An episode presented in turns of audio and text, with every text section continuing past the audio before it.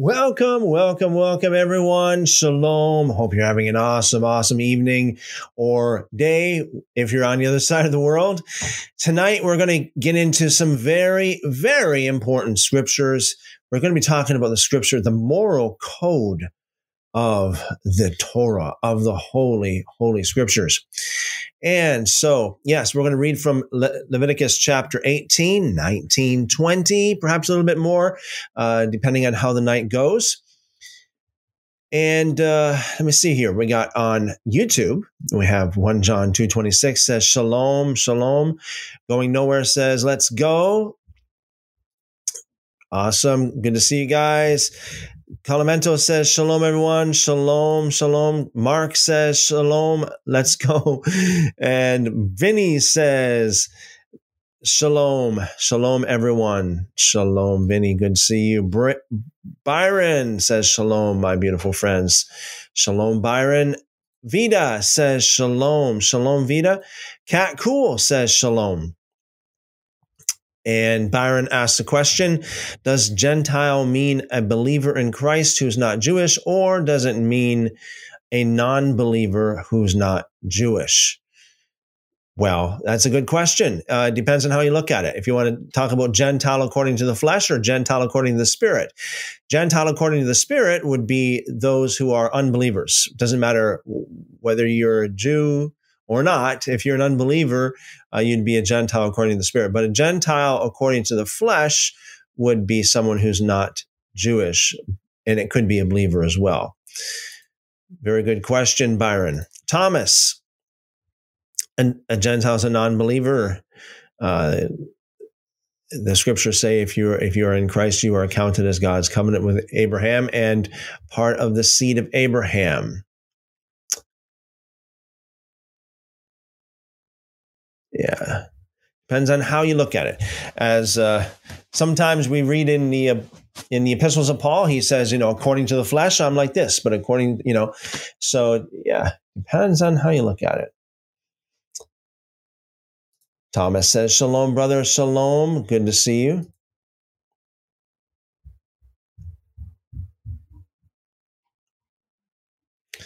Yes, Thomas also says that uh, Scripture also says in Revelation that there are tw- twelve gates which, which enter the kingdom, and each of these gates have the names of the twelve tribes of Israel. I always like to bring that up. That's in Revelation chapter twenty-one. I always like to bring that up when people say, well, the book of James is only for the twelve tribes. It's not for Gentiles. I said, well, the final destination, the heavenly city, is only for the twelve tribes. So I guess if you're, if the book of James is not for you because it's for the twelve tribes, then so is the final destination of the heavenly city. So yeah, if you're a believer, you are grafted in.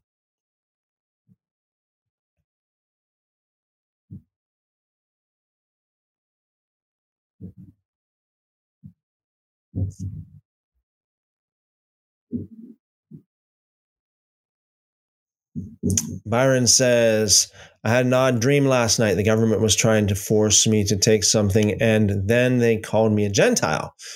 I was trying to run away from them in my dream. I was willing to lay down my life if I was if I was caught, but at the same time trying to run, the government called me a Gentile. Then I woke up. That's very interesting. H P, good to see you.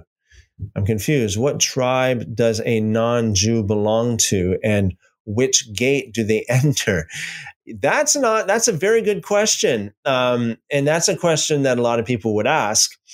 Um, yeah. So if you are, according to the flesh, if you are a Gentile, if you're not part of the Jewish stock according to the flesh, um, but you're a believer, you are grafted in to the to the. Uh, As you know, to the children of Israel, you are, you are counted in to the uh, uh, counted in the family, so to speak, counted in the uh, the family of Israel. Um, now, this is just speculation because you know the scriptures do not give us the answer. The scriptures do not give us the complete answer. Um, one could argue, okay, and this is this would be a good argument if you are a believer in Yeshua, if you're a believer in Jesus, I mean, you are one with him, right? You are one with him. as the scripture scriptures say, that we are his, um, we, you know, we become one, one with him. Uh, Paul said in, in, um, which was Colossians, I believe it was, where he said that we are his flesh, we are his bones, we are his body. Well, you know that Yeshua was from the twi- tribe of Judah, right? So, um, so one can make a very good argument that every quote unquote Gentile that is a believer, not just a believer, but those who are really born of God, those who are united with the Messiah, will take on, uh, but will follow the Messiah into the into the uh, the gate of of Judah, right? So you you can say that Judah, the gate of Judah, and the tribe of Judah is your gate. However, um, one could also say, now that would be the I would say that would be the strongest argument, that believers would be f- from the tribe of Judah. And again, just to make it clear, when I say believer, I'm talking about someone who is not just someone who's got head knowledge. I'm talking about someone who really is united with the Lord, someone who's one with the Lord, okay? Someone who's died to themselves and they are alive to, to the Messiah, to, to Yeshua. They're one with Yeshua. They're one with the tribe of Judah, amen? So, but another one, someone could also make the make an argument saying that spiritually speaking, it, it, it may be possible. It may be possible to be part of a different tribe, spiritually speaking, because we got each tribe is, is got a different identity, different characteristics, different features. You know, we read that in, uh, in the end of the book of Genesis, when every tribe is listed and in, in each of their their features of each tribe is is is um, is enumerated there. So very good question, H P. But that's that's that would be the best answer that uh, uh, that one could give, seeing that the scriptures are not explicit about that.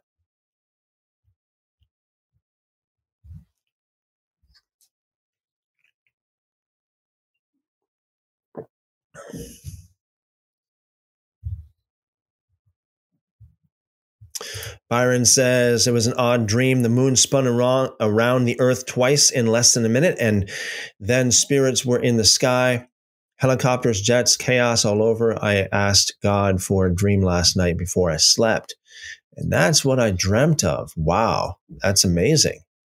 That is awesome. I mean, you ask God for a dream and, and you dream something like that. That is, that's definitely significant.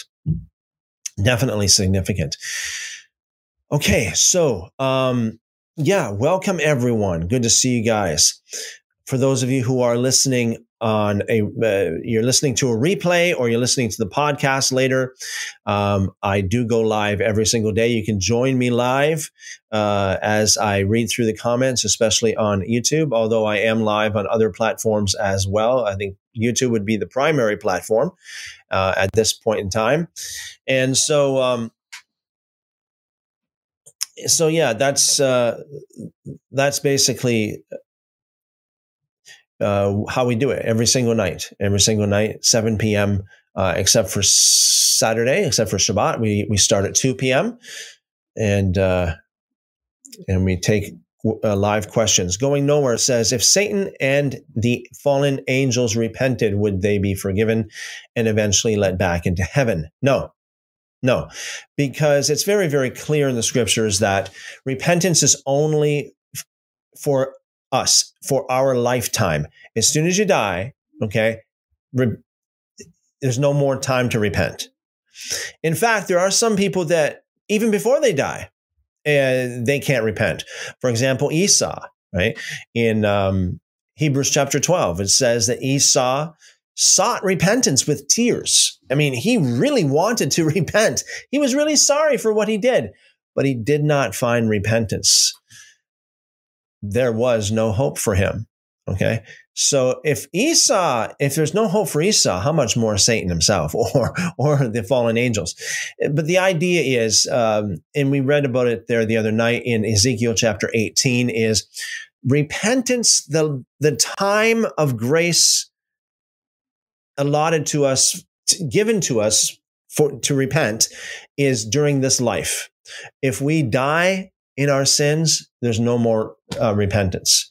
Uh, if we die in righteousness, then we're, you know, that's sealed. The fate is, uh, fate is sealed. In Luke chapter sixteen, Yeshua talks about the rich man and Lazarus, and he said that once, once Lazarus, you know, came to paradise, and once the rich man went to a place that only can be descri- described as hell, uh, there's no going back and forth between the two. So death is the final. That's the that's the final. That's the last the last chance. Okay, um, you die and the doors are closed.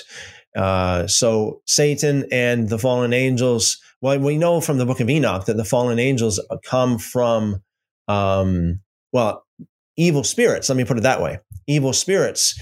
Um, at least a good part of them came from the uh, the giants or the Nephilim uh, that lived around Noah's time. And they, you know, I don't know if they could have repented or not, depending on if they if they were allotted that kind of a grace or not. Nevertheless, they died, and uh, those spirits, being evil spirits, are sealed. It, they're, it's they can't go. Uh, yeah, they can't do that. Um, repentance is only given to uh, to human beings. So, very good question. Yep.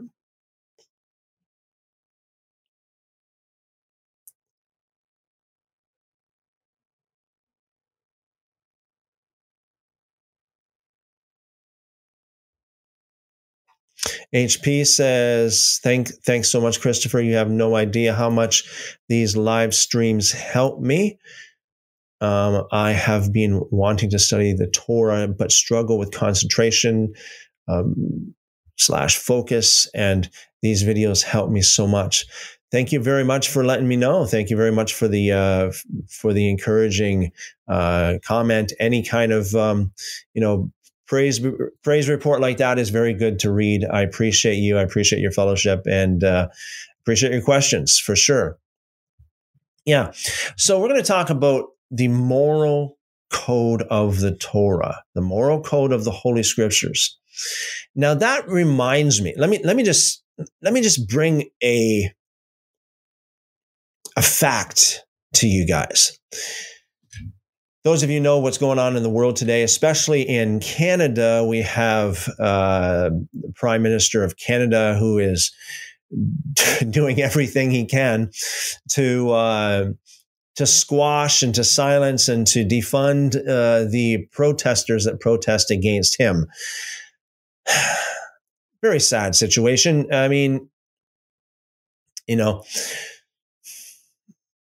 it would have been much wiser for him just to go and and and be and humble himself and talk to these people instead of trying to cancel them. Uh, very unfortunate.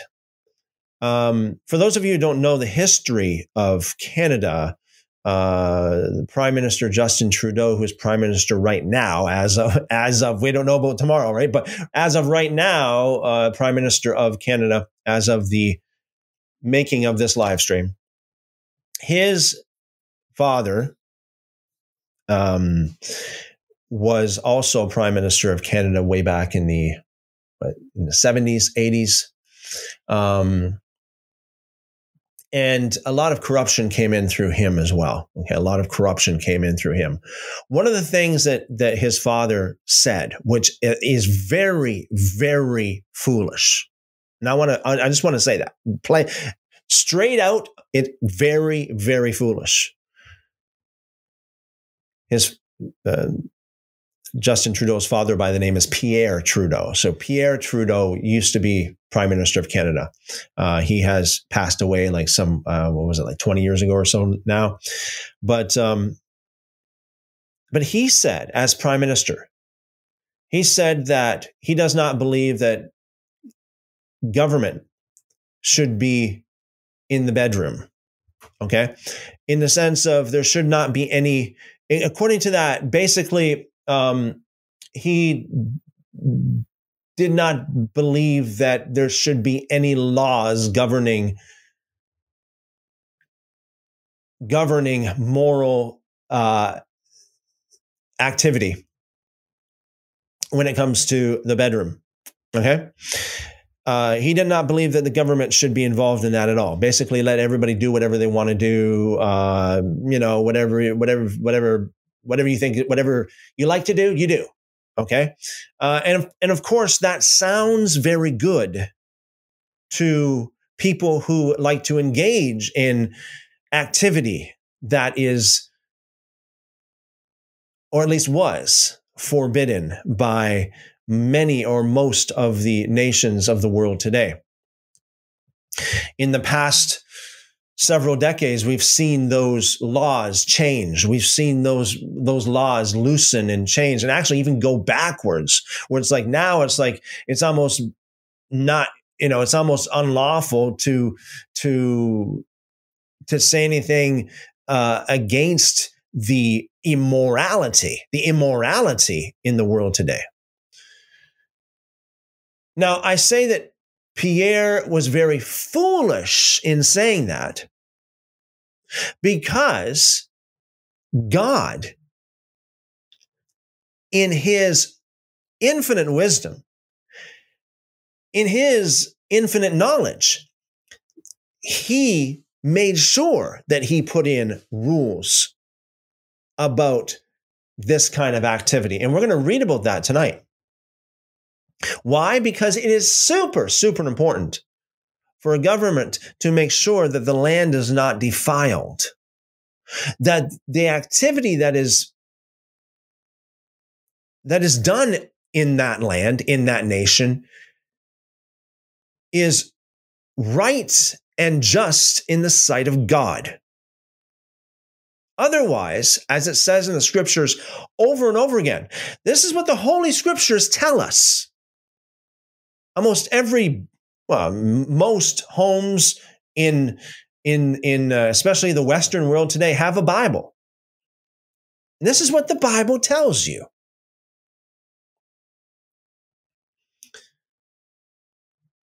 When certain activities that are, are done that, that God deems immoral, that defiles the land. That pollutes the land. And that causes an all manner of problems. God saw it very, very important to, to lay down the law, so to speak, as a, in, in regards to behavior, uh, especially in regards to like sexual behavior. He laid down the law very, very clear. God thinks it's absolutely of utmost importance for the law to outline these things. What is moral? What is not moral? What is good? What is not good? What is allowed? What should be done? What should not be done? Okay. Now, in most of the world today, especially in the Western world, there are at least a little bit, there's a little bit of a hint of some rules in there still, some laws in there still. But of course, as, as you and I both know, over the past several decades, the laws have been loosening and loosening and loosening and loosening. And this is one of the biggest reasons why there's so much problem in the world today. So much problem with families today. So much problem with society today. So much problem with fatherlessness and uh, all kinds of things.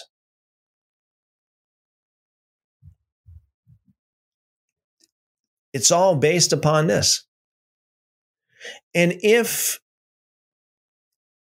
the truth, the fact of the matter is this, if people just obeyed what the Bible says, what the Holy Scriptures say in regards to moral conduct, a lot of diseases would not even exist. A lot of diseases would not even exist. And that's not to mention all of the emotional problems, all of the problems in society and all the problems in family court. And that's not to mention God getting angry with the immorality that's happening and God responding in his anger. How, how does God respond in his anger? We will read, Lord willing, you know, Lord willing, we get through the entire Tanakh, and I want to go through the entire Tanakh with you guys. I want to go through the whole thing with you guys. And you'll see over and over and over again. This is how, this is what God does. When, when the people humble themselves and come back to walking in, in, in God's ways and his instructions and his law, God blesses them abundantly. He gives them power. He gives them peace. He gives them strength. He blesses them. But when they don't do that, when they fall out of line, when they do things that God said not to do, God could put up with it a little while, okay? He can put up with it. I mean, he's a long, he's merciful and long-suffering, but he's not. He, he, his patience does run out. And when it does, he gets angry. And when he gets angry, he sends pestilence, disease. He sends plagues.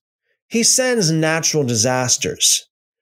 He, st- he even sends stuff like wild beasts or war. He, he, he raises up other peoples to come against the people, you know, the it, all kinds of different things. There's many different ways that God unleashes his anger out upon the people. Many different things. He uses all kinds of things.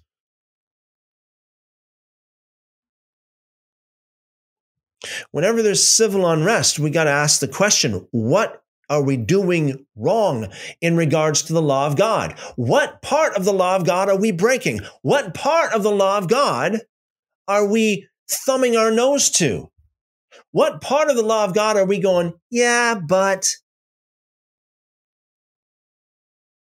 Remember, God said he pays attention to the one who is humble, the one who trembles at his word. Not someone who just tries to make excuses or ignores the word of God like most people do, unfortunately. You think, I often think about what happened in the day in the, the days of Jonah, in the book of Jonah. Jonah, of course, being a Jewish prophet, goes to an Assyrian city, Nineveh. And he goes to Nineveh, and all he said, all he says was, God's going to destroy the city. That's it. He didn't preach against their sin. He didn't call them to repentance. He just said, God's going to destroy the city. But you see, the, the Ninevites, they were wise enough. They had enough knowledge to say, oh, what? Someone said God's going to destroy the city? Wait a second. Could that be true? What are we doing wrong? Let's let's re, let's reassess. Let's humble ourselves. What did they do? They fasted and prayed. Everybody from the king all the way down to the pauper, even the animals, fasted. And the people prayed. They took it very serious. Today you see people standing on the street corners with signs saying, God, you know, repent or die, or repent or perish, or something like that. And people just walk by and they totally ignore it. Or God's wrath is coming. Or something to that effect. God will pour out his wrath upon this city or this nation or this world, whatever. But people just ignore it. That's how bad it is today. Back in those days, even though the Ninevites weren't, were not Jewish, they were Gentiles, yet they had enough sense, they had enough wisdom to humble themselves, to hit the floor, basically. face to the floor.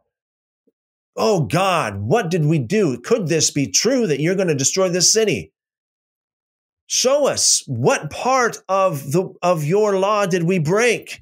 What part of your instructions are we not following here? You realize, you guys realize, like many nations, especially Western nations, we got like America, Canada, Australia, and many other nations started out in tune. Well, pretty much, like not, not maybe not one hundred percent, but ve- quite a bit more in tune with the Torah than it is today. They started out pretty, pretty much lockstep in, in tune with God. But over the over time, you know, corruption set in. And look what we got today. Massive corruption. And people that are very, very proud and arrogant don't even care. All the way to destruction. They don't even care.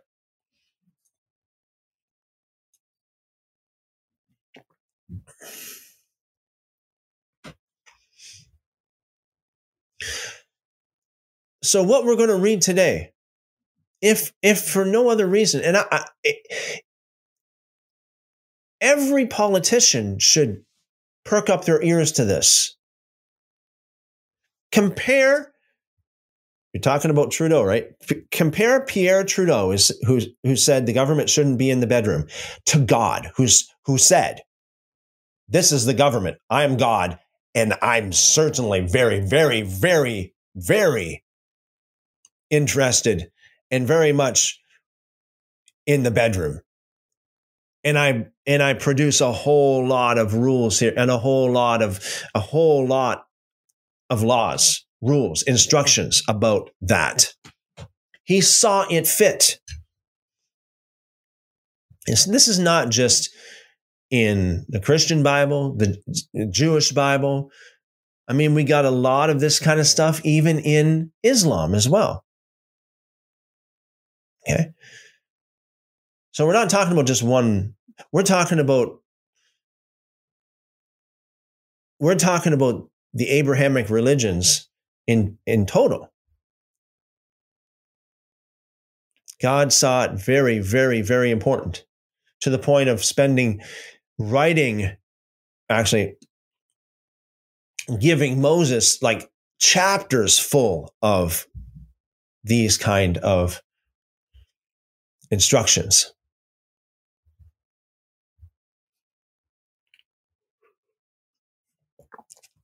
So let's read it. Now remember, I'm going to read it, and I want you guys to think about how much God, how much, how much importance God puts on this, this kind of thing. God doesn't give laws for no reason. He doesn't give laws just to law, just to lord it over people. He gives laws because he knows what's best. As it says in Deuteronomy chapter six, this law, this Torah is for you so that you would be blessed, so that be so that it will be well with you. And God said that over and over again. He didn't give the Torah just to show how much of a sinner we are. That's not why he gave the Torah. That's not why he gave us his instructions. That's not why he gave us his laws. He gave us his laws, his instructions, because he wants it, he wants it to be well with us. He wants us to live happy, blessed, prosperous, peaceful lives.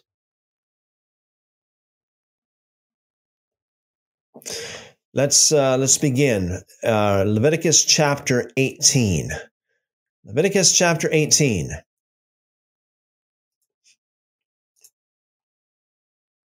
Verse one. And the Lord spake unto Moses, saying, speak unto the children of Israel, and say unto them, I am the Lord your God. After the doings of the land of Egypt, wherein you you dwelt, you shall not uh, shall you not do, and after the doings of the land of Canaan, where I bring you, shall you not do. Neither shall you walk in their ordinances. You shall do my judgments and keep my ordinances to walk therein. I am the Lord your God. You shall therefore keep my statutes and my judgments, which if a man do, he shall live in them. I am the Lord. Now, let me just talk about this for a second. If a man do, he shall live in them. What does that mean? Again, we have this word live.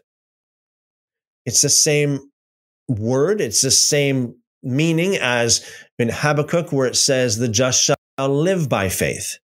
It's talking about salvation. It's talking about eternal life. That's what it's talking about.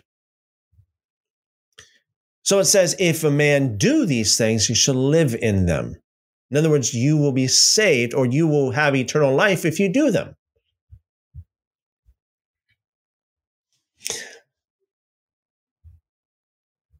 A lot of people, well, we, we read about it in the book of, um, in the Gospels, when people came to Yeshua and asked him, how do we have eternal life? What do we do to inherit eternal life? And he said, obey the commandments. Basically, just repeating what the Word of God says here. If a man do it, he shall live in them. Contrary to what some Christians believe, that if the, the law is only as a ministry of death, no, it's not. It's only a ministry of death to those who actually break it. I mean, if you if you break it and you and you you are willfully and constantly in a state of rebellion and there's no repentance, then yeah, definitely, it, it you know it says that you'll die. And again, it's not talking about just biological death, it's talking about spiritual death. But it says, if a man do these things, you will live in them. In other words, you will find eternal life. Verse six, none of you shall approach to any that is near of kin to him to uncover their nakedness. I am the Lord. The nakedness of your father or the nakedness of your mother you shall not uncover. She is your mother. You shall not uncover her nakedness. The nakedness of your father's wife you shall not uncover. It is your father's nakedness. Notice, notice here that the father's wife, the nakedness of the father's wife is the father's nakedness. Okay. Why? Because they're one flesh. The nakedness of your sister, the daughter of your father, or the daughter of your mother, whether she be born at home or born abroad, even their nakedness you shall not uncover. The nakedness of your son's daughter or your daughter's daughter, even their nakedness you shall not uncover, for theirs is your own nakedness. The nakedness of your father's wife's, wife's daughter, begotten of your father, she is your sister. You shall not uncover her nakedness. You shall not uncover the nakedness of your father's sister. She is your father's near kinswoman. You shall not uncover the nakedness of your mother's sister. She is your mother's near kinswoman. You shall not uncover the nakedness of your father's brother. You shall not approach to his wife. She is your aunt. Thou shalt not uncover the nakedness of your daughter-in-law. She is your son's wife. You shall not uncover her nakedness. You shall not uncover the nakedness of your brother's wife. It is your brother's nakedness. You shall not uncover the nakedness of a woman and her daughter.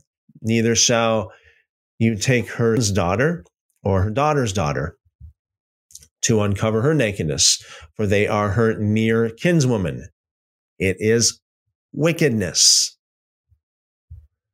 Neither shall you take a wife to her sister, to vex her, to uncover her nakedness, beside the other in her life, in her lifetime. You shall not approach, you shall not approach to a woman to uncover her nakedness, as long as she is put apart for her uncleanness. Moreover, you shall not lie carnally with your neighbor's wife to defile yourself with her. You shall not let any of your seed pass through the fire to Molech. Neither shall you profane the name of your God. I am the Lord. Now this here again, Molech, Moloch, or Molech, depending on what translation you are uh, reading from, but Molech is an ancient form of, it's a symbol of abortion, basically. Molech is an, is a uh, was like a big statue that had its uh, stomach open. Uh, they believe it looked something like this, okay? And inside the stomach, okay, or in the womb, so to speak, uh, when children, see, what they would do is they would have uh, big parties and And there would be a lot of sexual immorality going on, and children were, would be conceived. And then as the child was born, basically they would throw it right in there uh, immediately, pretty much. Uh, and that child would be would uh, would die in the womb of this god, so-called god, um, Molech. Okay? It's an ancient picture of modern day abortion. That's what it is. So that's what it means to pass, uh, to let any of your seed pass through the fire to Molech. Verse twenty-two, you shall not lie with mankind as with womankind. It is an abomination. Neither shall you lie with any beast to defile yourself therewith. Neither shall any woman stand before a beast to lie down thereto. It is confusion. Defile not yourselves in any of these things, for in for in all these the nations are defiled, which, which I cast out before you, and the land is defiled. This is amazing here. Let me just stop here for a second, because this is something that a lot of people, you don't think about. Recently, I've been talking a lot about how inanimate objects can be, can carry spiritual, can be a conduit to the spiritual realm. In other words, what it says here, the Word of God says, if you do any of those things, any of those things that God said not to do, you defile not just yourself, the land. The land is defiled. You talk about, you know, saving the environment. Talk about saving the environment. You really want to save the environment? If, if, is the environment heating up? If it is, maybe it's heating up with God's anger. Talk about saving the environment. Ask the people of Sodom and Gomorrah. Ask the people of Noah's day.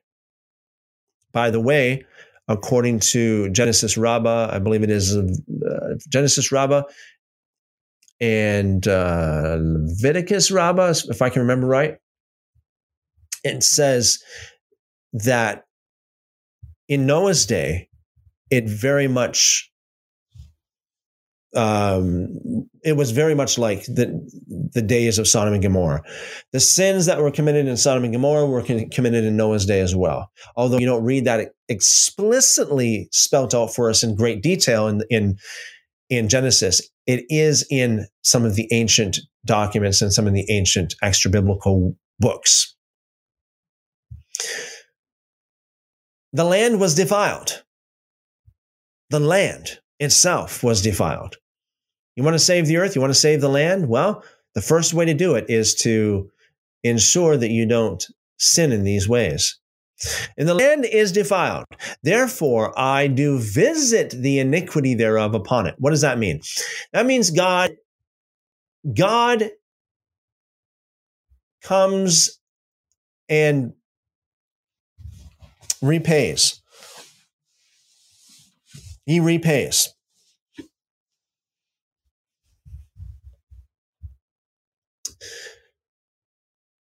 He means that he will punish.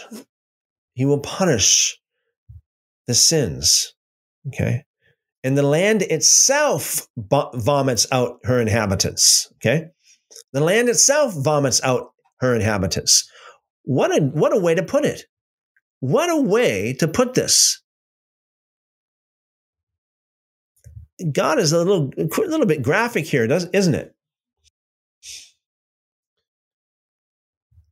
God, a little bit graphic in this portion of Scripture. Verse twenty-six, you shall therefore keep my statutes and my judgments and shall not commit any of these abominations, neither any of your own nation. In other words, not just you. It's not just you should, it's not that you should be concerned about yourself, but also about everybody else in the nation. That's how important it is. Nor any stranger that, that sojourns among you. In other words, even the people that's visiting the nation. For all these abominations have the men of the land done, which were before you, and the land is defiled, that the land spew not you out also when you defile it, as it spewed out the nations that were before you. Now, What, what God is saying here is this. Remember, he's talking to the children of Israel in the wilderness, and they are going through like the conquest of Canaan, as they call it. And they're going from place to place, and they are basically waging war with these people. And God is saying, the only reason why you are winning, the only reason why you can fight against Og, king of Bashan, and Sihon, king of, you know, Sihon and, and Og and all these other ones, Sihon, king of Heshbon, and all this other, the only reason why you can, you, you're winning so much is because they have done these things, that they have practiced these forbidden things. And because of that, they have lost their right to the land. Not just that, but God, not, not, not just that God is, is wiping them out or causing them to fall before Israel uh, in, in battle, but also it says the land itself is, is vomiting these people out. Even the earth, even the earth is sick of sin. That kind of goes against Gnosticism, doesn't it? Because Gnosticism would tell you that any, anything that's material is sinful, and the spiritual is is is, is good and, and righteous. But the but the but the fleshly, you know, the flesh and the material things is sinful. No, that's not the case. That's why John says in First John over and over and over again, like, you make sure that you know you need to recognize and also test the spirits if, if Yeshua has come in the flesh. Because you see, these guys, these people were a little bit prone to Gnostic be, uh, beliefs. But the earth itself being material, what is becomes sick of sin, according to the word of God. So sick of sin that it will it will vomit out its inhabitants. So God is warning the children of Israel. He is warning his beloved children, don't do what these other people have done, because if you do, you will be you will lose the right to your land as well, just like they have lost the right to their land. In other words, God says, I am giving you victory everywhere you go because of the sins of the other people. Because of their sin, they have become weak. They have lost the right to the land, and even the earth itself, it vomits them out. So God warns them, don't do it. Don't do any of these things. that we just read in the earlier part of this chapter. That the land spew not you out also when you defile it, as it spewed out the, the nations that were before you. For whosoever shall commit any of these abominations, even the souls that commit them shall be cut off from among their people.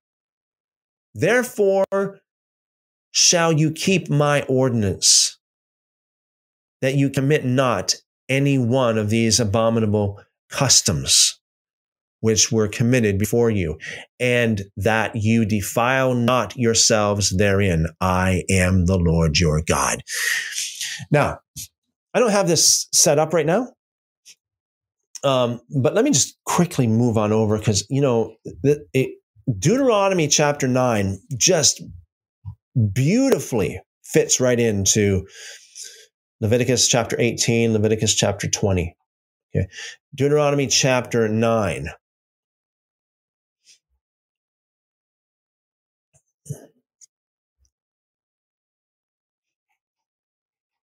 Okay. Check this out. Verse one. Israel, listen to me. You will soon cross the Jordan River and go into the land to force out the nations that live there. They are more powerful than you are. That's something, that's a key point right there. They, they are more powerful than you are. And the walls around their cities reach to the sky. It's, you know, it's, it's almost impossible there. Some of these nations are, are the descendants of the Anakim. Anakim are... Um, It says see note there. So the Anakim are basically the like giants. You know how tall and strong they are. And you've heard that no one can defeat them in battle. But, there's a good but right there. But the Lord your God has promised to go ahead of you, like a raging fire burning everything in its path. So when you attack your enemies, it will be easy for you to destroy them and take their land. After the Lord helps you wipe out these nations and conquer their land, don't think he did it because you're such good people. Another key point. Don't think he did it because you're such good people. You aren't good. You are stubborn.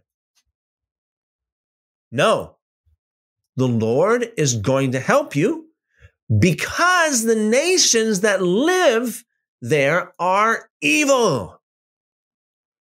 And because he wants to keep the promise he made to your ancestors, Abraham, Isaac, and Jacob.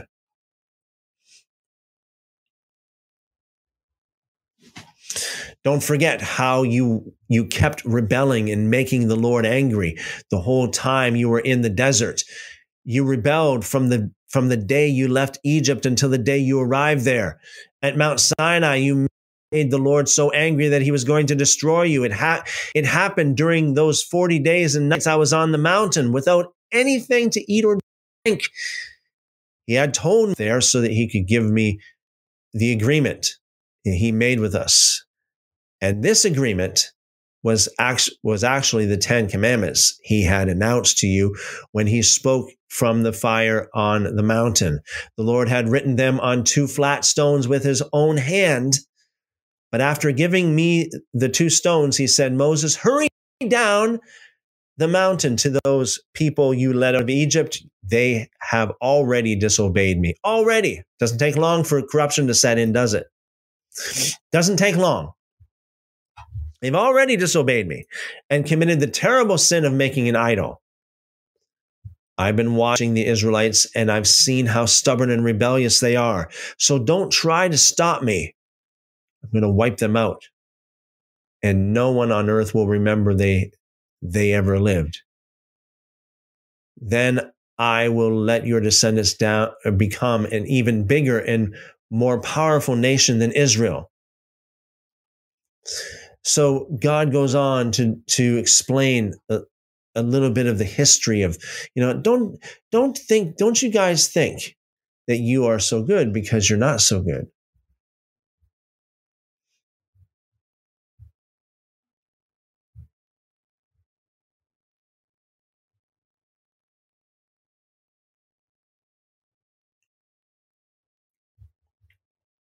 So here's here's the here's the key here. God said to the children of Israel, don't think you are getting the victory because you're such a good people, because you're not so good. It's not that you're so good, but it's be, it, but it's because the other people that have the land right now, the ones that are inhabiting the land right now, they are so wicked. So their wickedness, their wickedness outweighed your stubbornness. Their wickedness was much worse than your negative attributes, your stubbornness.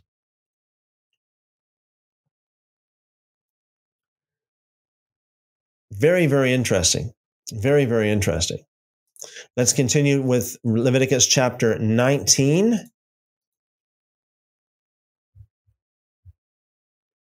Leviticus chapter nineteen. For some reason, my computer here is a bit slow. And the Lord spake unto Moses, saying, Speak unto the children, unto, excuse me, speak unto all the congregation of the children of Israel, and say to them, You shall be holy. I, the Lord your God, am holy. Let me stop here for a second. Notice,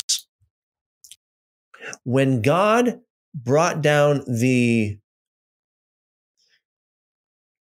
dietary laws in Leviticus chapter eleven, he said the same thing. Now he's bringing down laws, he brought down laws in regards to, again, what happens in the bedroom in Leviticus chapter eighteen. And then he says the same thing. Notice that the Lust, the, the quote-unquote lust of the flesh, so to speak, can take two different forms. It can take that of food, like how it says that Esau in Hebrews chapter twelve, it said Esau was a fornicator, not because of a sexual sin, but because of food. He, he valued food more than the spiritual blessing of the birthright. And now here we got the other side of the, so like the quote unquote lust of the flesh.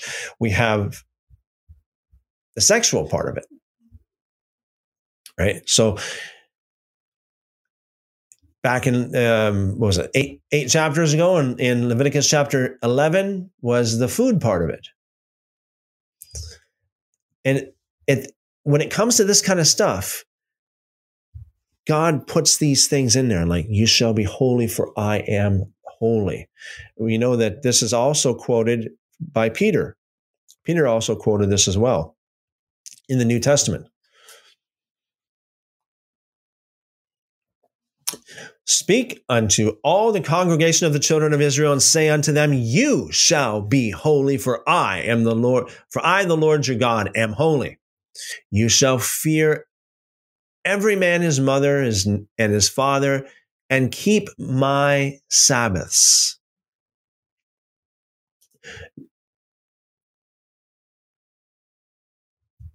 In other words, God is telling every man and their parent and every man's parents that he, they should fear, they should respect God, they should respect the word of God and keep his Sabbaths. He goes on to say, I am the Lord your God. Turn not unto idols, nor make to yourselves molten gods. I am the Lord your God.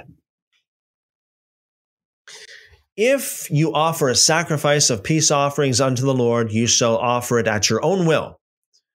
It shall be eaten the same day you offer it, and on the morrow.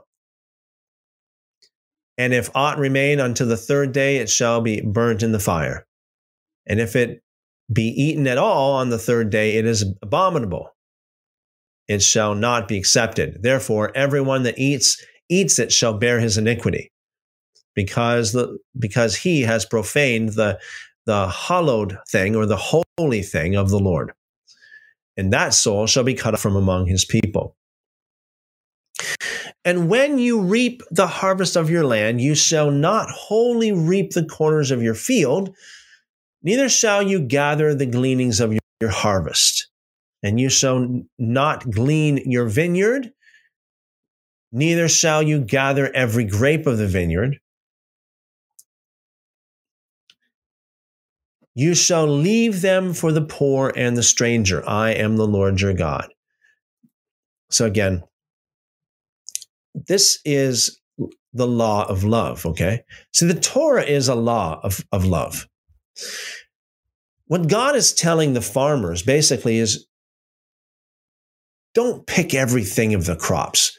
Leave, leave a good portion for those who want to come and just help themselves.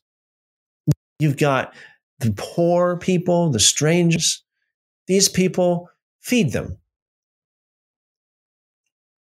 Don't take it all to yourself, even though it's on your own property, your own field. Let them come and pick it.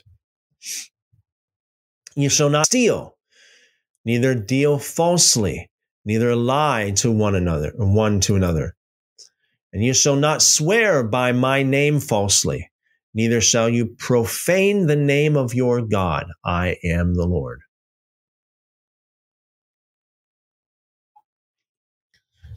You shall not defraud your neighbor, neither rob him.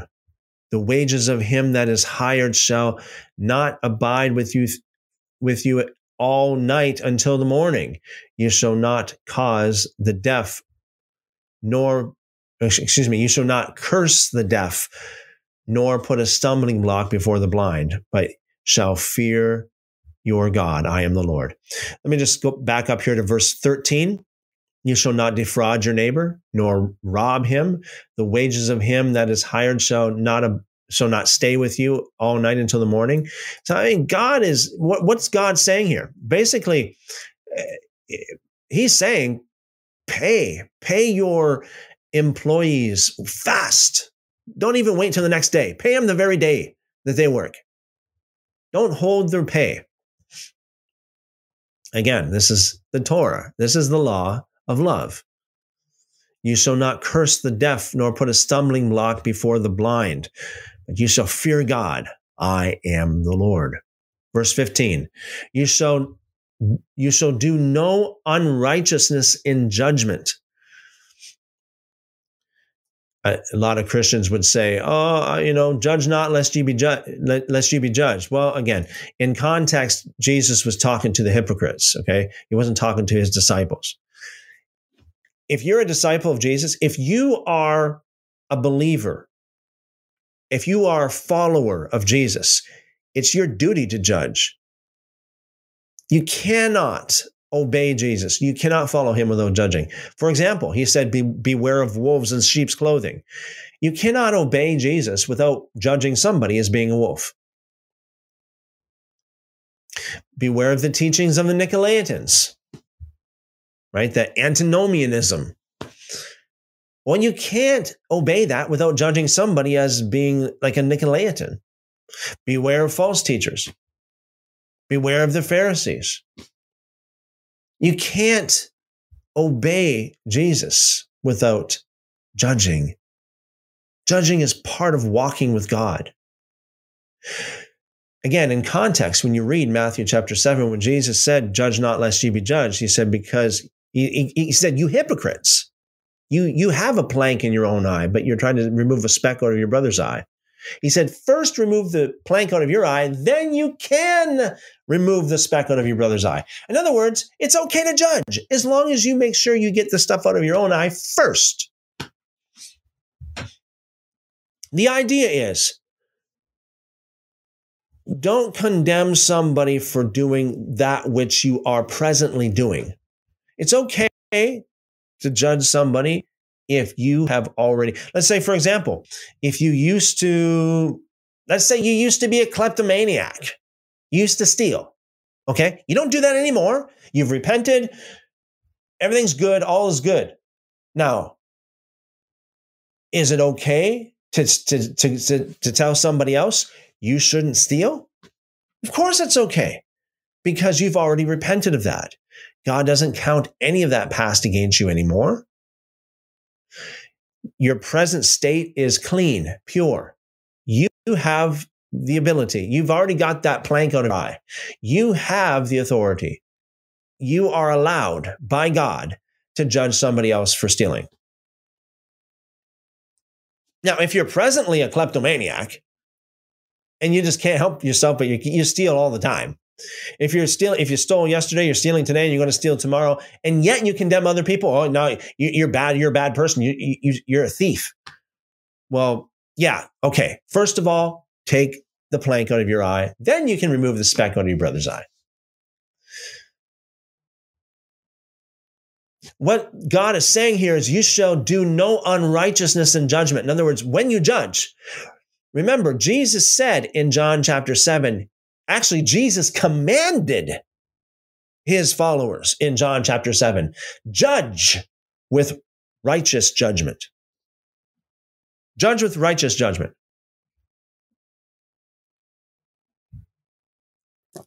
What does that mean? That means when you judge others, make sure you are, you know, make sure it's a righteous judgment. Make sure that it's, make sure you're not a hypocrite, of course, but make sure that you are judging rightly. You're not going by, you know, a false information or something like that. You're you're you're uh, you're actually judging properly, and that's what when Jesus said that in John chapter seven, he was actually quoting this: "You shall do no unrighteousness in judgment." Well, he wasn't quoting it word for word, but he was basically saying the same thing. Do no unrighteousness in judgment. Judge with righteous judgment.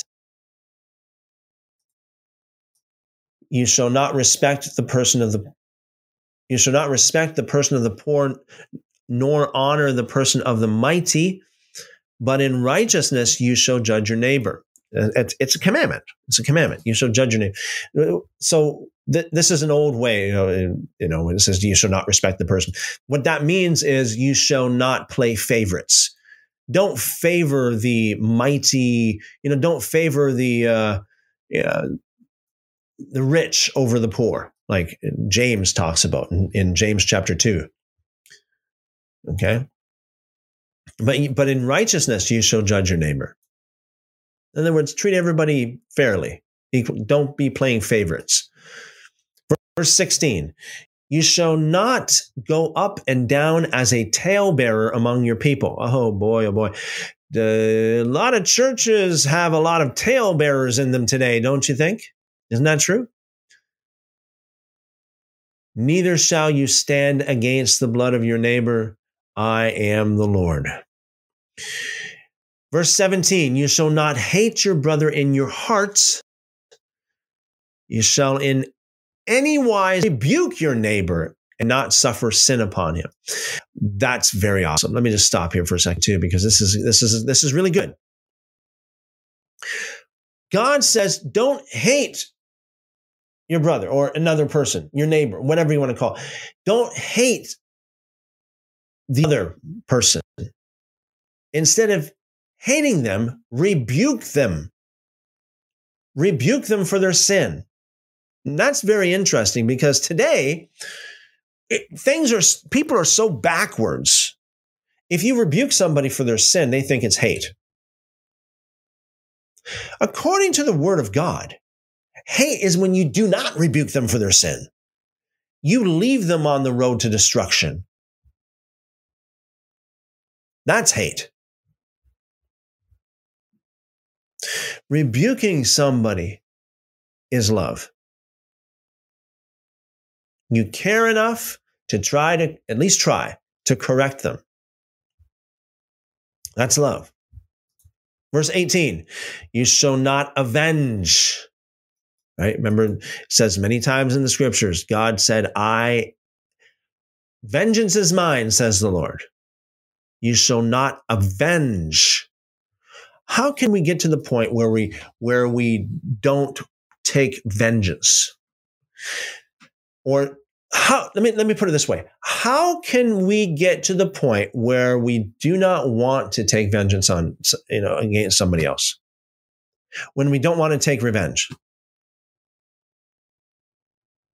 How can you get to the point where you don't avenge? Somebody treats you harshly, you want to get back at them. How do you get to the point where you, that doesn't happen?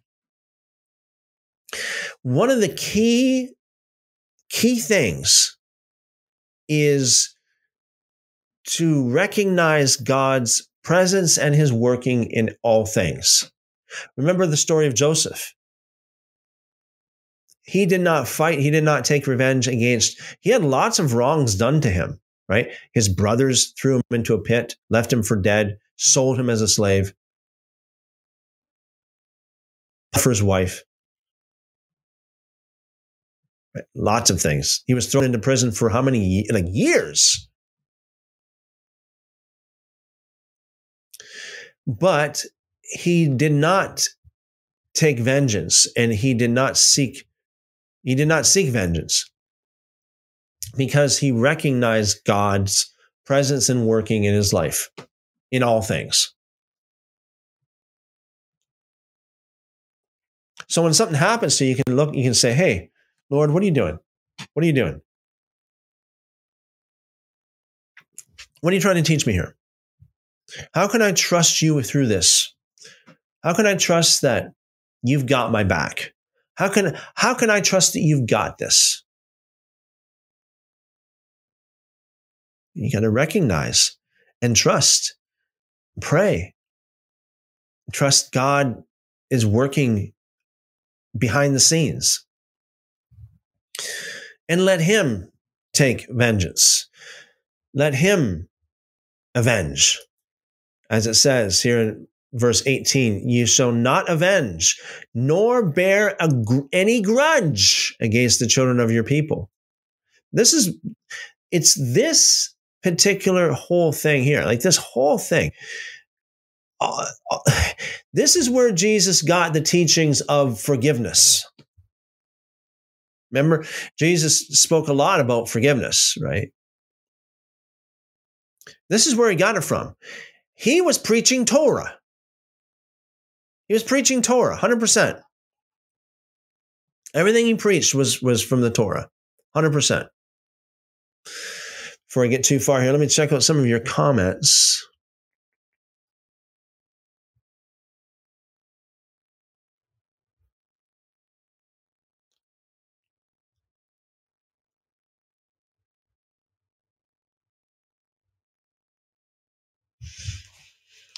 Paulina asked a question, uh, greetings from Mexico. Greetings. Welcome. As always, question, what do you think is go- that is going to happen to the Neph- Nephilim since they weren't created by Elohim and hell was not made for them? Um,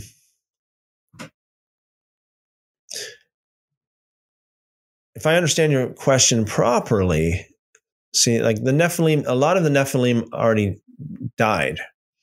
And so, again, according to the Book of Enoch, the, the spirits from the Nephilim are uh, some of the evil spirits that are on earth today. Um, so, you know, if the spirits of the Nephilim are really evil spirits, then uh, you know, hell, their, you know, uh, their eternal home will be in hell. Um,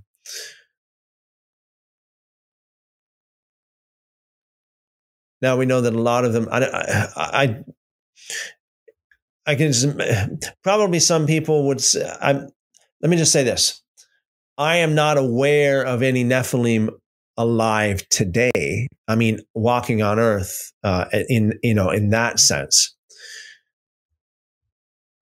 Spiritually speaking, yes, right? Spiritually speaking, yes, we have the spirits, evil spirits today, this evil, the spirits of the Nephilim. So I believe that their eternal home is hell. Yeah, I think that the their eternal home is hell. There's there's, uh, there's no other. I, I can't think of any other any other way. Very good question, uh, Paulina. Thank you for asking.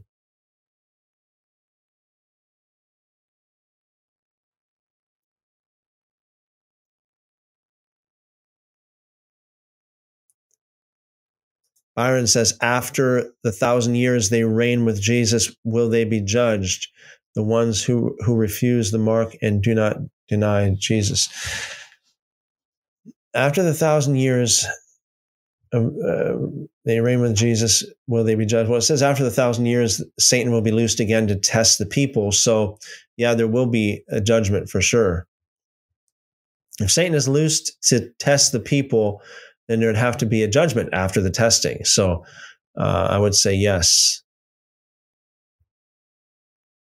Yes, they will be judged.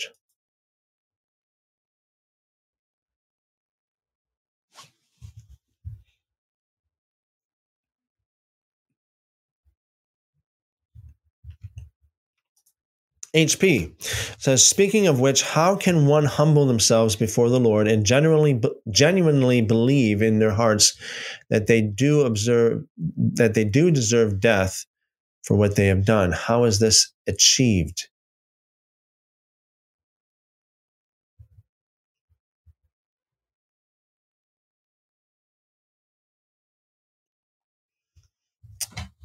So when you read the scriptures, like I'm going to I'm going to say this, when I say death, I'm talking about spiritual death. I'm talking about uh, again eternal death, like exist hell, as we're talking about hell.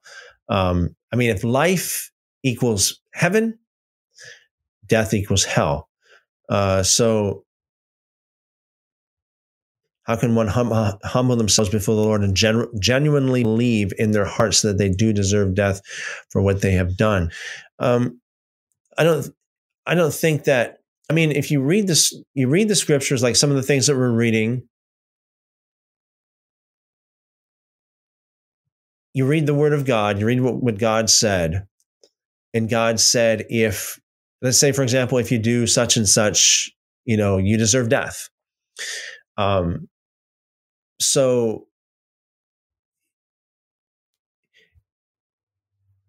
you believe in your heart that you deserve death. I mean, if you do any of those things, because God said it, God said it, you, you, you say, okay, okay, Lord, like I, you know, you said it, therefore I, I believe that.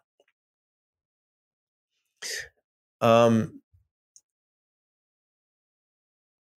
I think that The, I think that a greater emphasis, a greater emphasis should be put on like the repentance of it, whether or not someone generally genuinely believes that they deserve it or not, um, is really, that's really something that we don't see much of in the scriptures, but rather that they just stop doing what they should, they, they shouldn't be doing. Um, doesn't really matter how the repentance happens, as long as it happens. Sometimes it takes godly sorrow in order to bring repentance. Sometimes it, it, it you know, it takes that. Um, but sometimes people can repent without even, even if they don't believe they deserve death. I mean, if they read the scriptures, they should believe it because that's what the script, that's what God said. Um, but it, it's possible to repent without even genuinely, genuinely, genuinely believing that. So, yeah, it's just a matter of just believing what what uh, what God says. Thank you, H P.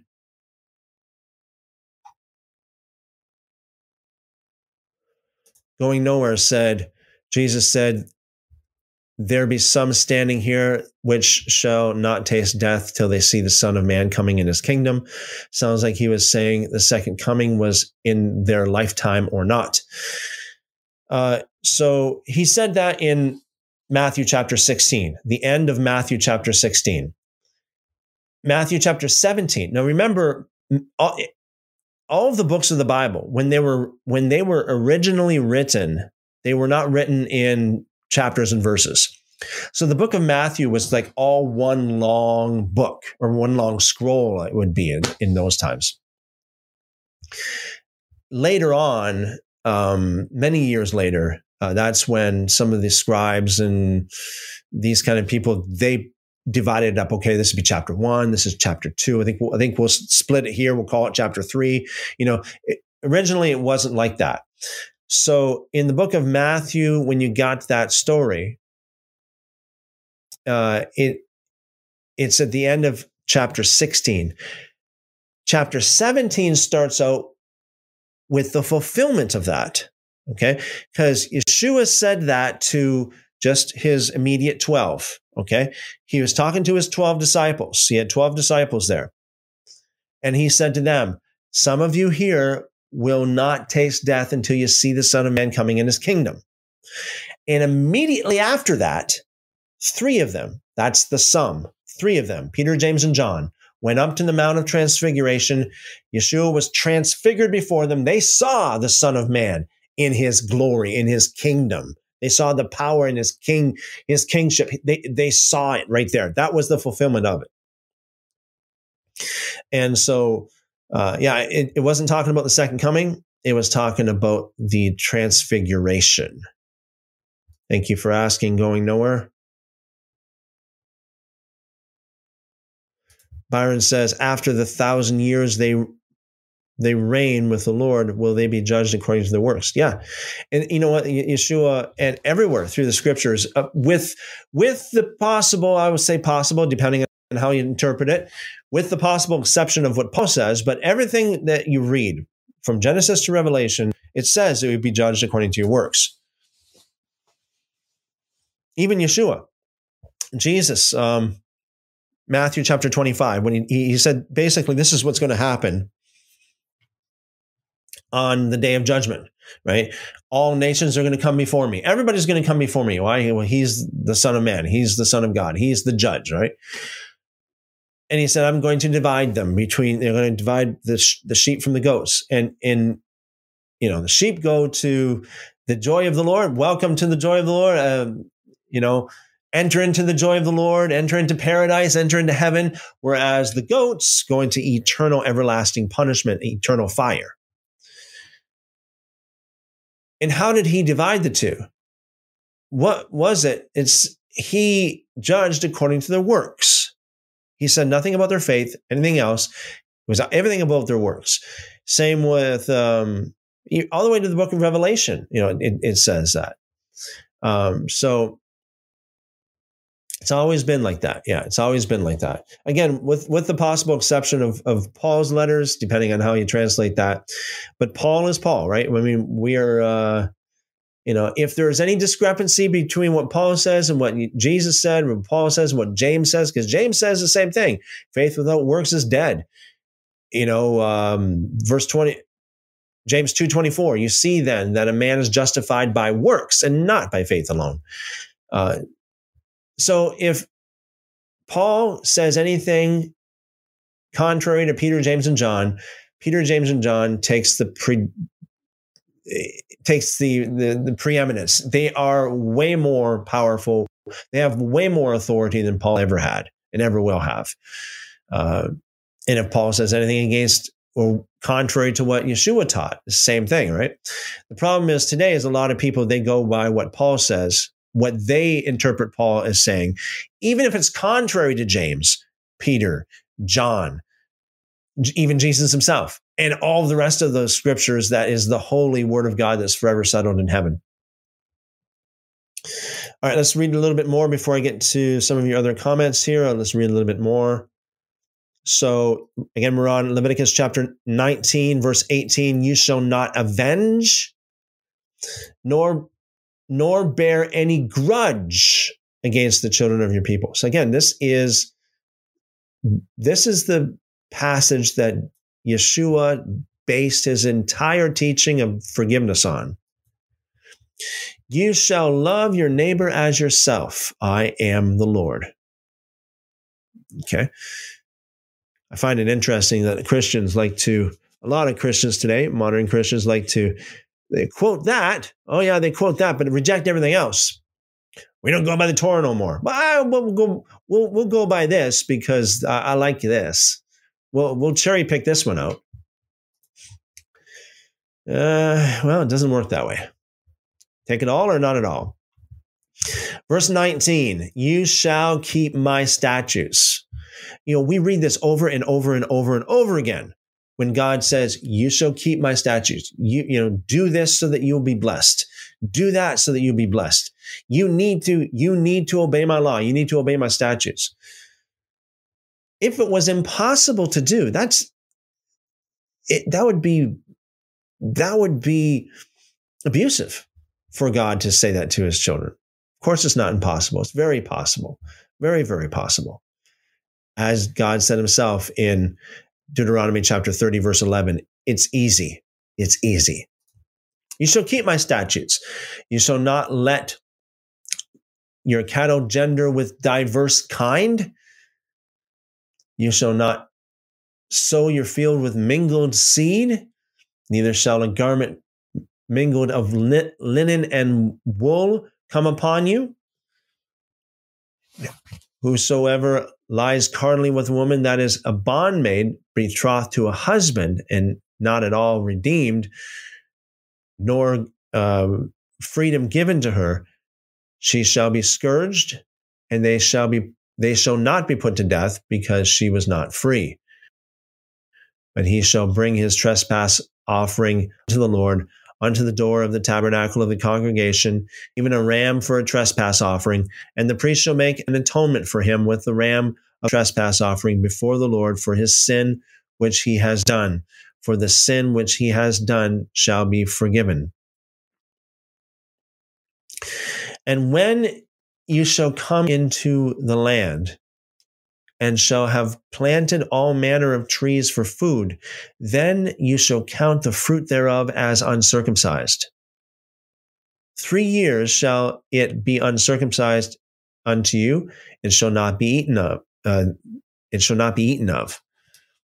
But in the fourth year, all the fruit thereof sh- uh, shall be holy, to praise the Lord withal. And in the fifth year, you shall eat of the fruit thereof, that it may yield unto you the increase, the increase thereof. I am the Lord your God. You shall not eat anything with the blood, neither shall you use enchantment, nor observe times. You shall not round the corners of your heads, neither shall you mar the corners of your beard. You shall not make any cuttings in your flesh for the dead, nor print any marks upon you. Again, this is tattoos right there. I am the Lord. Do not prostitute your daughter to cause her to be, to be a whore, lest the land fall to whoredom, and the land become full of wickedness. You shall keep my Sabbaths and reverence my sanctuary. I am the Lord. Regard not them that have familiar spirits, neither seek after wizards to be defiled by them. I am the Lord your God. You shall, you shall rise up before the hoary head. Or this would be like the uh, like gray or white hair, people with gray hair, white hair. And honor the face of the old man, and fear your God. I am the Lord. And if a stranger sojourn with you in your land, you shall not vex him. But the stranger that dwells with you shall be unto you as one born among you, and you shall love him as yourself. For you were strangers in the land of Egypt. I am the Lord your God. Notice how God always reminds them about, hey, take a look at how you used to be. Don't judge people for being right now the way you used to be. Verse thirty-five, you shall do no unrighteousness in judgment, in meat yard, in weight, or in measure. Just balances, just balances. In other words, everything's got to be honest and not, uh, everything's got to be accurate. Just weights, and a, a just ephah, and a just hin. shall you have. I am the Lord your God, which brought you out of the land of Egypt.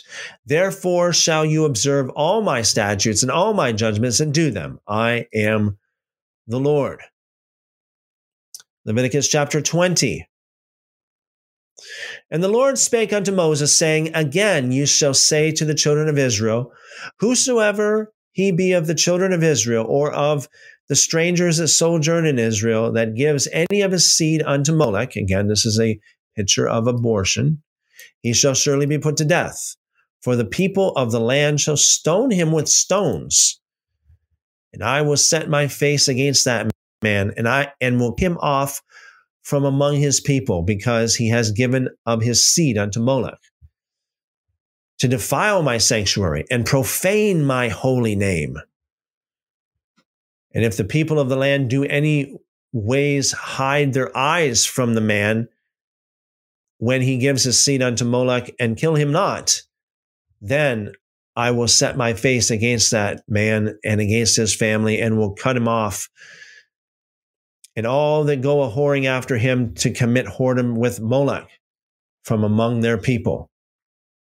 And the soul that turns after such as have familiar spirits, and after wizards to go a-whoring after them, I will even set my face against that soul, and will cut him off from among his people. Sanctify yourselves, therefore, and be holy, for I am the Lord your God. And you shall keep my statutes and do them. I am the Lord which sanctify you. For anyone that curses his father or his mother shall surely be put to death, and he has cursed it. He has cursed his father or mother or his mother, his blood shall be upon him. And the man that commits adultery with another man's wife, even he that commits adultery with his neighbor's wife, the adulterer and the adulteress shall surely be. And the man that lies with his father's wife has uncovered his father's nakedness, both of them shall surely be put to death. Their blood shall be upon them. And if a, and if a man lieth with his daughter-in-law, both of them shall surely be put to death. They have wrought confusion, their blood shall be upon them. If a man also lie with mankind, as he lie with a woman, both of them have committed an abomination. They shall surely be put to death. Their blood shall be upon them. And if a man take a wife and her mother, it is a it is wickedness. They shall be with burnt with fire, both he and they, that there be no wickedness among you. And if a man lie with a beast, an animal, he be put to death, and you shall slay the beast. And if a woman approach unto any beast and lie down thereto, you shall you shall kill the woman and the beast, and they shall surely be put to death. Their blood shall be upon them.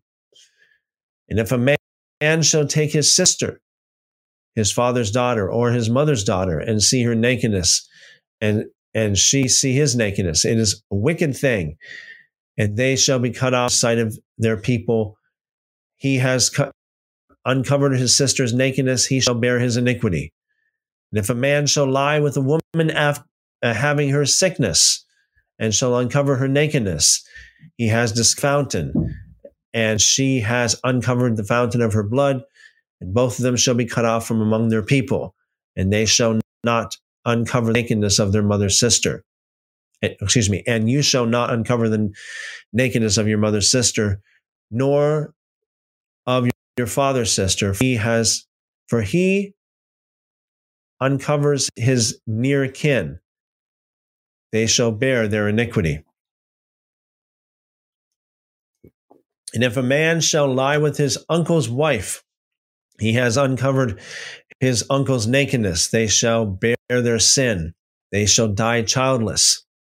And if a man shall take his brother's wife, it is an unclean thing. He that he has uncovered his brother's nakedness. They childless. You shall therefore keep all my statutes and all my judgments and do them, that the land where I bring you to dwell therein, spew not out, and you shall not walk in the manners of the nation which I cast out before you. For they committed all these things, and therefore I abhorred them.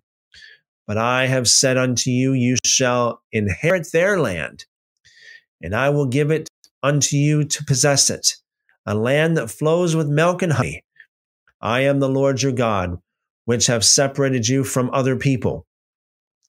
You shall therefore put difference between clean beasts and unclean, and between unclean fowls and clean, and you shall not make your souls abominable by beast or by fowl or by any manner of living thing that creeps on the ground, which I have separated from you as unclean. And you shall be holy unto me, for I am, for I, the Lord, am holy, and have severed you from other people, that you should be mine. A, my, a man also, or a woman that has a familiar spirit, or that is a wizard, shall surely be put to death. They shall stone them with stones. Their blood shall be upon them. And the next portion is Leviticus chapter twenty-one. Holiness required the priests. Okay, so what we got here for comments.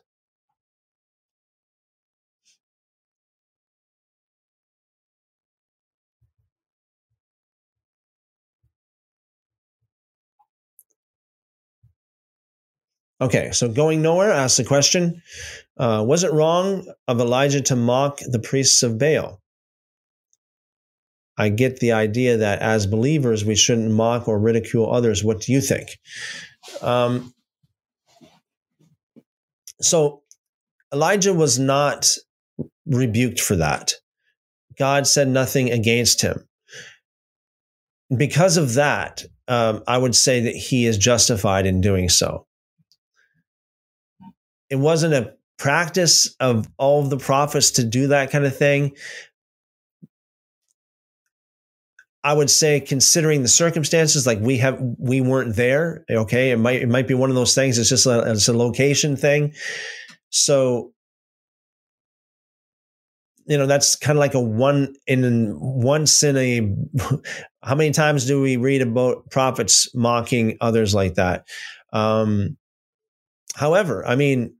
It it does really it does really drive the point home, and I think that because of that fact, I mean, if if Elijah did not mock them the way he did, the story and the story wouldn't have packed such a punch that it that it did. If if Elijah just would have sat back and kind of respected the prophets of Baal for doing what they did, then that might have weakened his. You know, the whole message, the whole point behind it all. So I do not think it was a, it was wrong for Elijah to do that. Byron says, so the earth is alive and aware in some way, since it will vomit out its inhabitants, almost like the earth has its own spirit.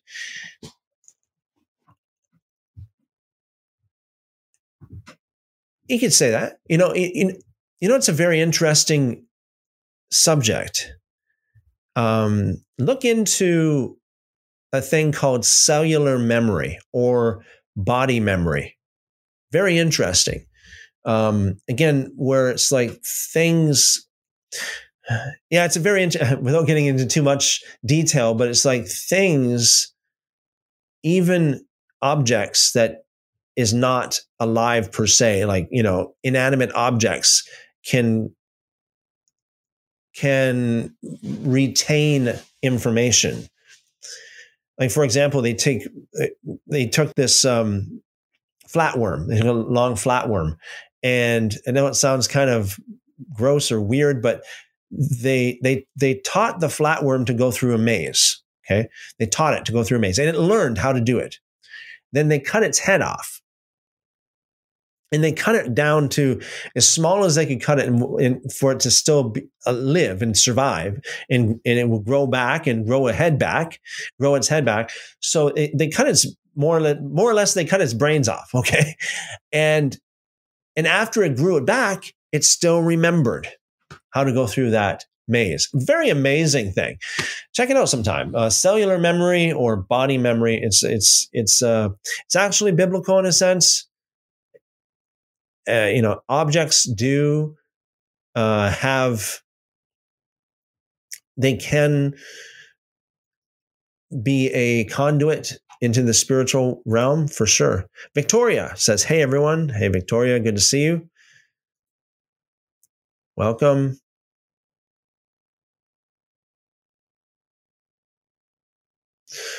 Anthony says, where's Leviticus chapter one to five at?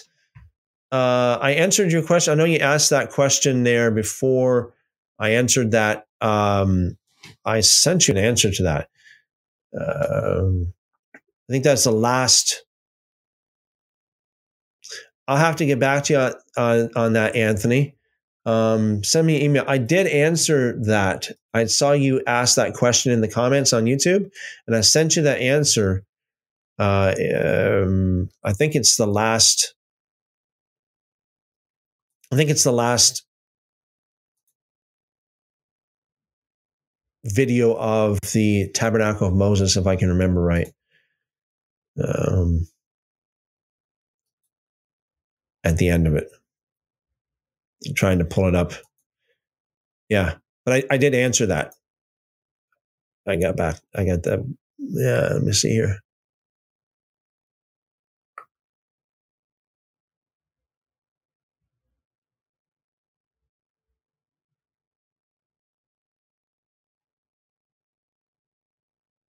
Yeah, check check your uh, check your notifications, because it should be there, Anthony.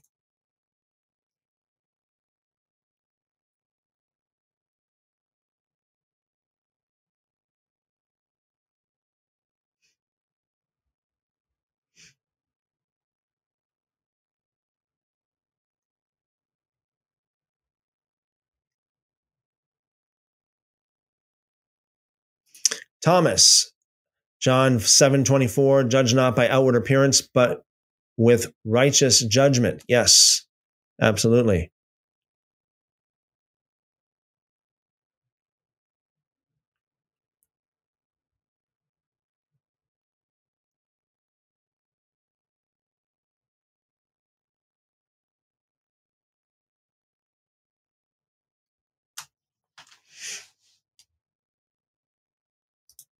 Freedom of Speech asks a question, what I find concerning about Jacob and Esau is that Jacob tricked Esau twice, lastly with the dad to get the birthright.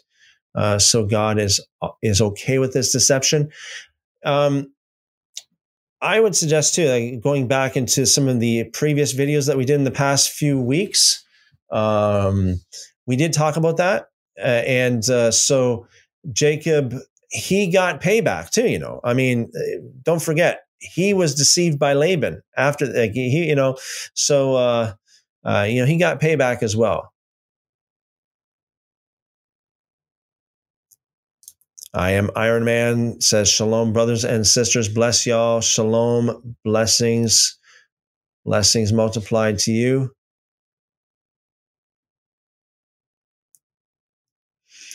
Going Nowhere says, does Satan have a physical appearance, or is he purely spiritual being also? He's a, he's a spiritual being. He can take different spiritual or physical um, forms. Uh, we read about it, uh, especially you read something like the Book of Joshua. You got, you know, the, an old, uh, Satan appearing as an old man. And then you got Satan appearing as a stream. You got Satan appearing as different things. Um, so, you know, bottom line is he is a spiritual being, but he does, he can, um, what would you call it? Shapeshift, uh, take on different forms as well. Athanatos, Athanatos, uh, how would you define biblical grace? Well, grace means simply a gift, right? I mean, grace is, by definition, is a gift. So anything that God that that God gives is is it, that's the grace of God, right? So the grace of God existed. Everything, everything's part of His grace. I mean, He created the world. Um, he gifted the world to us. That's a grace. I mean, that that's God's grace. He gave us life. He gave us every breath that we breathe. It, we do everything by God's grace. Everything that God gives us is by His grace. H P says, sorry for not responding sooner. Uh, had to leave for a bit. I don't, just don't want to.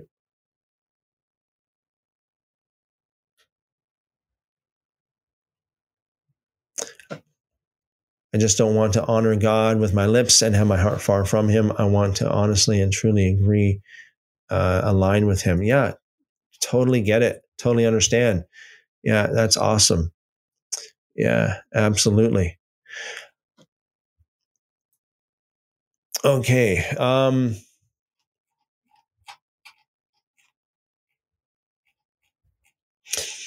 let's, let's read Leviticus chapter twenty-one.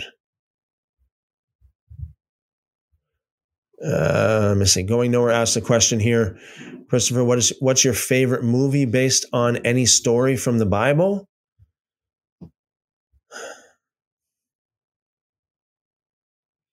That's a difficult one to ask. That's a different one. That's a difficult question to answer because I'm very cynical when it comes to movies. Um. Yeah, I mean, I don't know of any movie that really portrays what the Bible actually says accurately. Like, I mean, one hundred percent accurately. Every movie that I've watched has got things that really let me down in the sense of, like, you know, I don't know what to say, what my favorite movie is. I mean, there are, you know, give credit where credit's due. I mean, there are movies out there that I know a lot of work and a lot of money has been, you know, put into the movies and a lot of effort and all that kind of thing, a lot of hard work.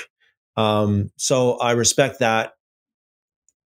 The problem with movies is it really puts an image into your mind. It, in, it really, because of the inaccuracies in in movies,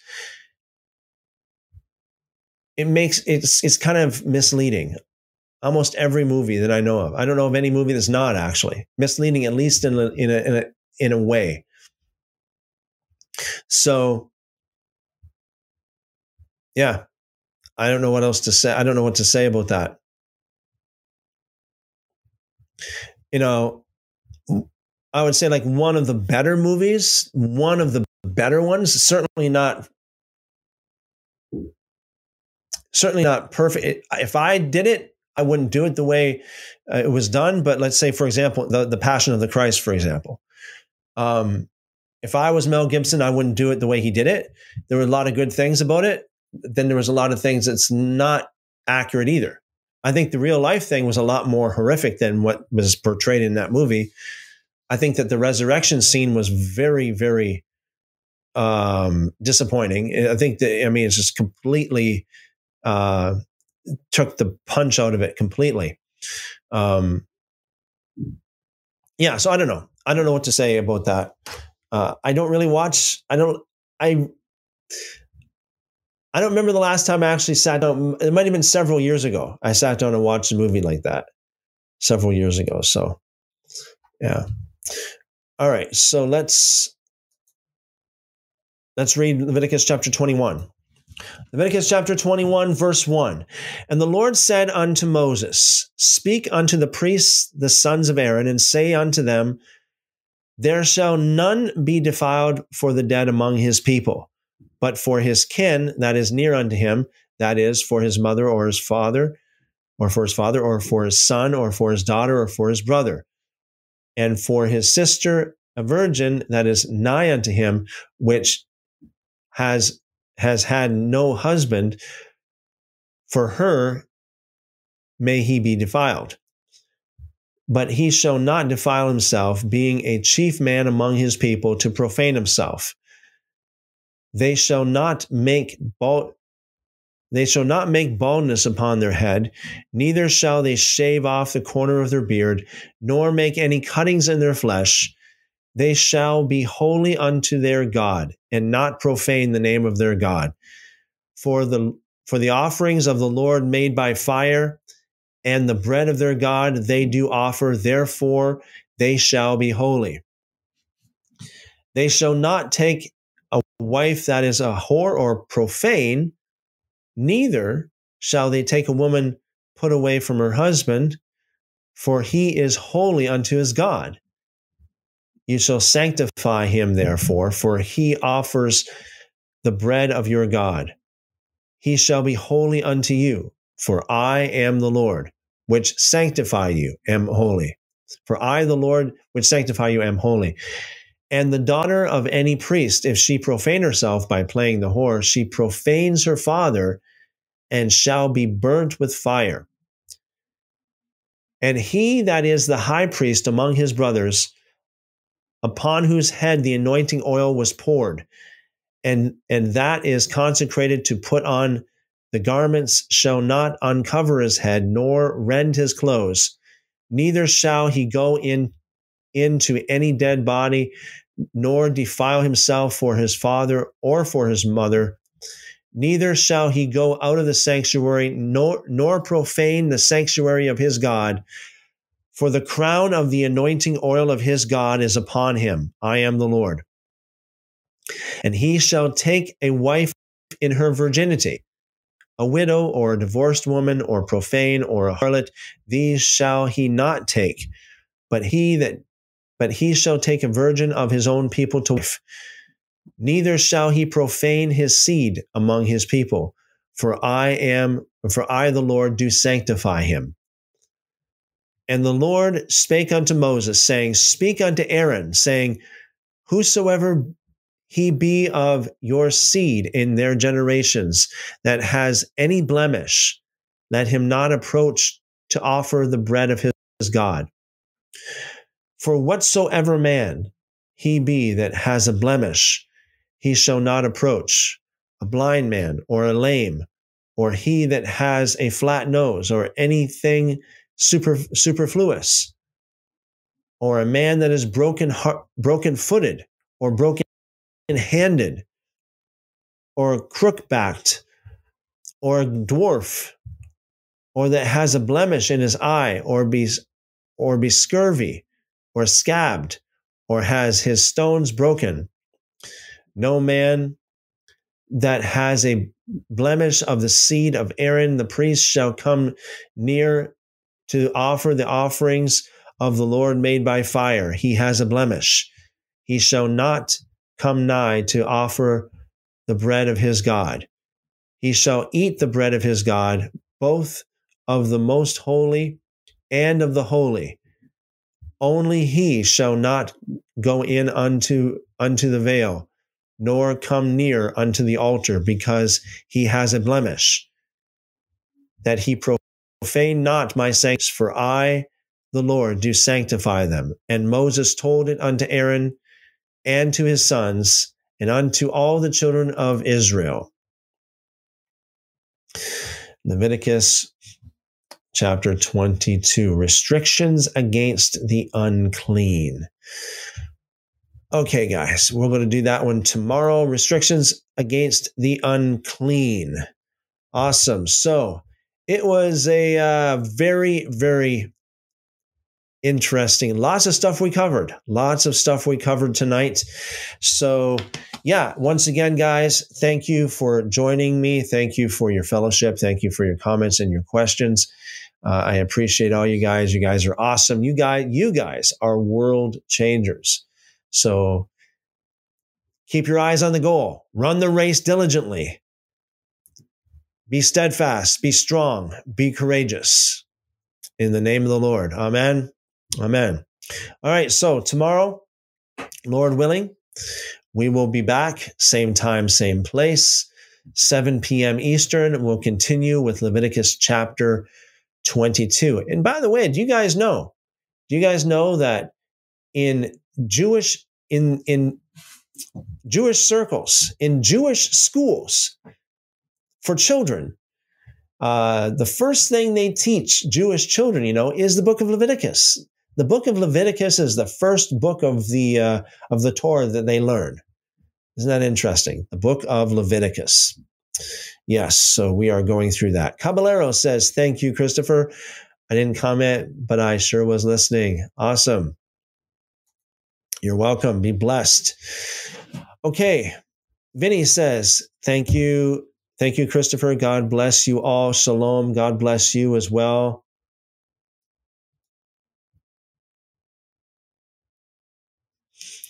Thomas says, what should one do if the congregation they worship with is practicing ramp, rampant immodesty uh, when not even when not even the congregation leader will speak up? Get out. Get out.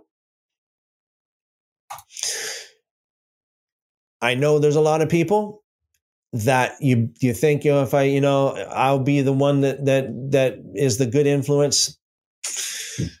A lot of people do that, and I, I'm pretty sure I probably was back in the day as well. But you know what? The truth of the matter is it just doesn't work that way. It just doesn't work.